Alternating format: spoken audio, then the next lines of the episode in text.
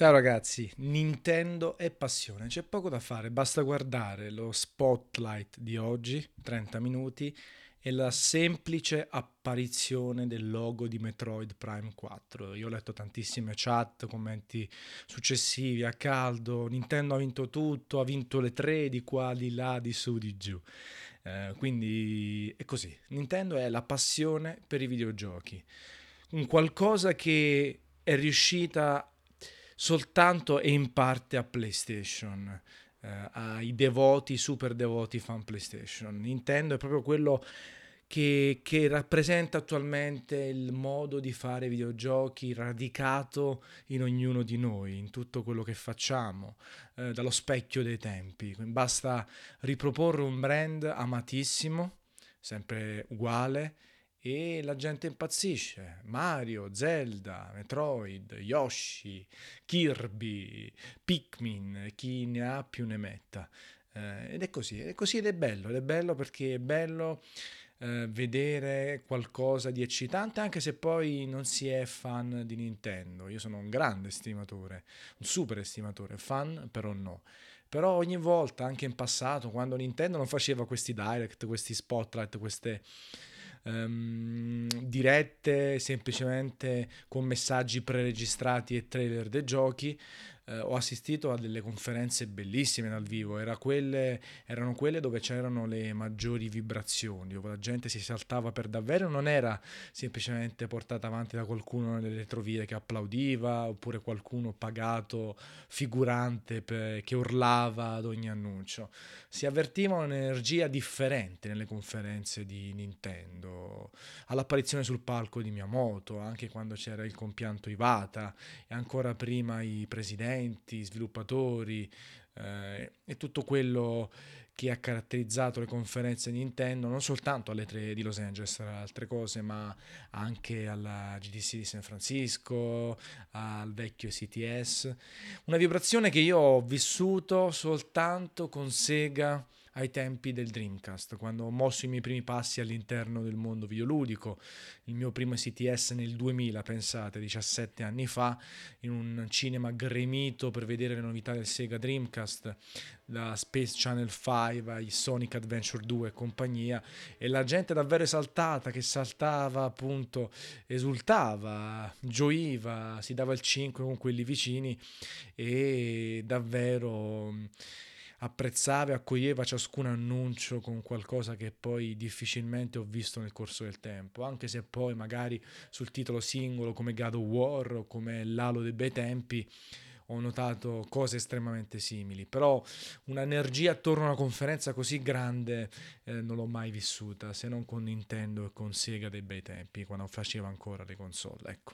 Scusatemi per questo preambolo molto lungo, ma mi piaceva introdurre così la conferenza di Nintendo che è stata molto veloce tra le altre cose, un Nintendo Spotlight di 25 minuti che appunto già col semplice annuncio di un Metroid Prime 4 che comunque uscirà tra un anno, due anni, secondo me fine 2018 ma probabilmente 2019, ha riscaldato i cuori di tutti. Io ricorderò sempre con piacere il titolo, il primo Metroid Prime uscito su Nintendo GameCube che per me è stato incredibile, che ho consumato, bellissimo di grafica, bellissimo di gameplay, coinvolgente.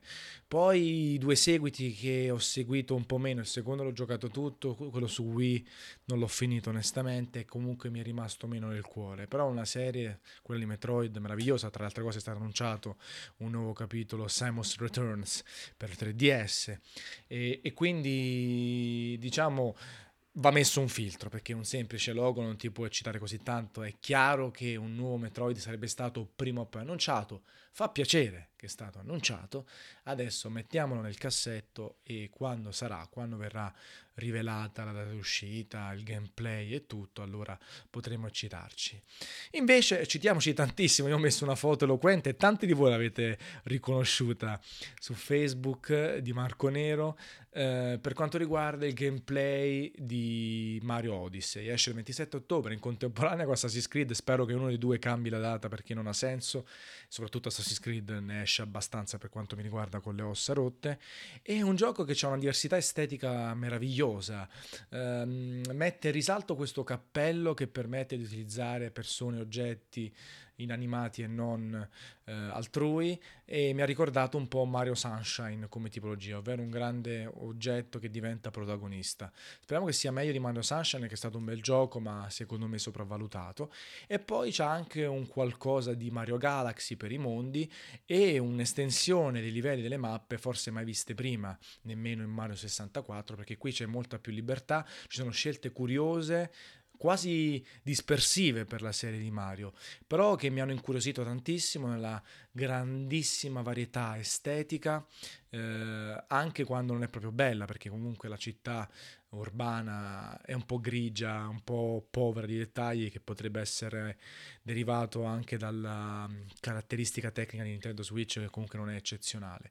Però il gioco mi ha esaltato e eccitato davvero tanto. 27 ottobre, fermi tutti, tutto quello che esce dopo viene messo in stand by e spero di poter giocare un altro capolavoro seminale come è stato Zelda Breath of the Wild, qualcosa che cambia la serie eh, che la mm, evolve, non necessariamente per sempre, che dirompente che può piacere sia ai vecchi fan che ai nuovi adepti. Quindi io davvero sono estremamente felice di Mario Odyssey, con tutti i dubbi che ci possono essere ehm, con, per via di questo cappello e per via di una struttura molto più aperta. Però sono estremamente eccitato, potrebbe essere il mio best of the show, subito buttato lì ancora più di Anthem, anche perché è più ciccio, è più tangibile di Anthem di BioWare che invece deve ancora farsi e mostrarsi nel corso del tempo.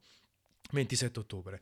Sono stato sconvolto anche dalla conferma di Xenoblade Chronicles 2 eh, per Holiday 2017. Storicamente Xenoblade esce nel mese di dicembre, quindi secondo me uscirà a dicembre, a debita distanza da Mario. Um, a quanto pare in contemporanea, anche in lingua inglese, non sappiamo se anche in Europa, ma nel caso lo recupero sullo store americano. Io sono stato un grandissimo fan di Xenoblade, il primo per Wii L'ho, mi è piaciuto così tanto che l'ho portato avanti nella, nel, nei top 10 dell'anno della redazione di multiplayer.it ed è arrivato terzo se non sbaglio o secondo. Quindi soltanto per me perché ero l'unico ad averlo giocato di quelli che abbiamo deciso eh, la classifica quando ancora decidevamo tutti insieme e veramente mi è piaciuto tantissimo. Quello per Wii U l'ho giocato abbastanza ma non l'ho finito, è arrivato un po' col fiato corto e ha delle cose bruttine sia in termini di personaggi che comunque di struttura a lungo andare, storia un po' farraginosa ma comunque un bel titolo. Questo visto che ha cambiato un po' il character design mi piace nettamente di più e sono fiducioso che possa essere anche magari un po' più compatto del secondo capitolo o del primo Chronicles. Ehm, e quindi siccome poi Nintendo Switch mobilità è tutto, lo aspetto davvero fortemente. Um, l'altra novità molto interessante è Mario più Rabbids Kingdom Battle, con Ubisoft, uno strategico che ricorda XCOM ma sembra essere più divertente, più allegro, più profondo da certi punti di vista e altri no, assolutamente, perché XCOM comunque è un gioco bello complesso, ha anche fasi di esplorazione, è un genere che mi ha sorpreso perché non mi aspettavo ehm, e quindi 29 agosto alla grande, un altro titolo che prenderò.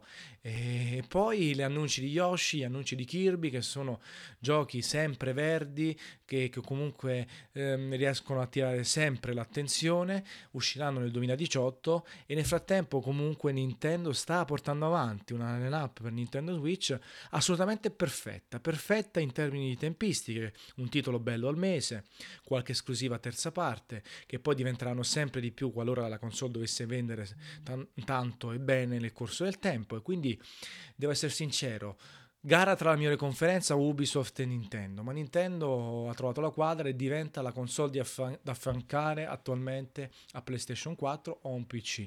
Davvero una console indispensabile in mobilità, ma anche per le esclusive Nintendo e tutte quelle esperienze che arriveranno solo sulla console. Quindi davvero soddisfatto 30 minuti. Non sono esaltato per Metroid, non si può essere, o per l'RPG di Pokémon, perché sono stati appena annunciati e non si è mostrato nemmeno un trailer. Però vedo una strategia chiara e focalizzata e quindi di questo sono molto contento. Finiscono qui i miei podcast eh, a tambur battente ogni giorno sulle conferenze 3 di Los Angeles. Spero che abbiate apprezzato e vi chiedo cortesemente di lasciare un feedback o su iTunes, magari 5 stelle, o su SoundCloud o su YouTube. Grazie mille, una bella capata in bocca. Mancano 8 secondi e 10 minuti, ce l'ho fatta ancora una volta. Ciao ragazzi.